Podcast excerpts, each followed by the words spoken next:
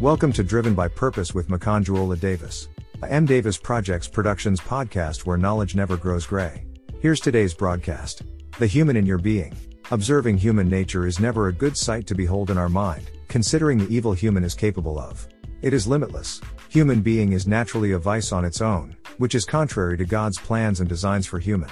Being human is a virtue, and a privilege to grace the surface of the earth and to share in God's nature.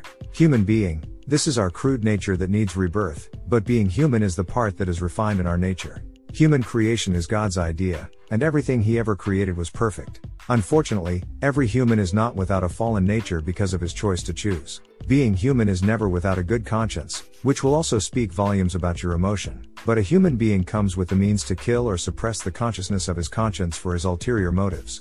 It will take a big rumble to silence your conscience before you can kill anyone. It will take a lot to be heartless before you can let your best friend down by selling him out to his enemies. Likewise, it takes a lot from the human in your being to watch anyone or fellow human you're in position to assist wallowing in pain for help. Your conscience has life in it, and life will have to be strangled out of your good conscience before a premeditated evil can be committed. Being human is not without a brain with 5 billion cells to control and coordinate the seat of thought, memory, and emotion. It is not without common sense for practical knowledge, and judgment to live in a reasonable and safe way. It is not without the Spirit of God to teach and guide us, and to regulate our decisions. Furthermore, it is not without good conscience to pierce through our natural man to do what is right.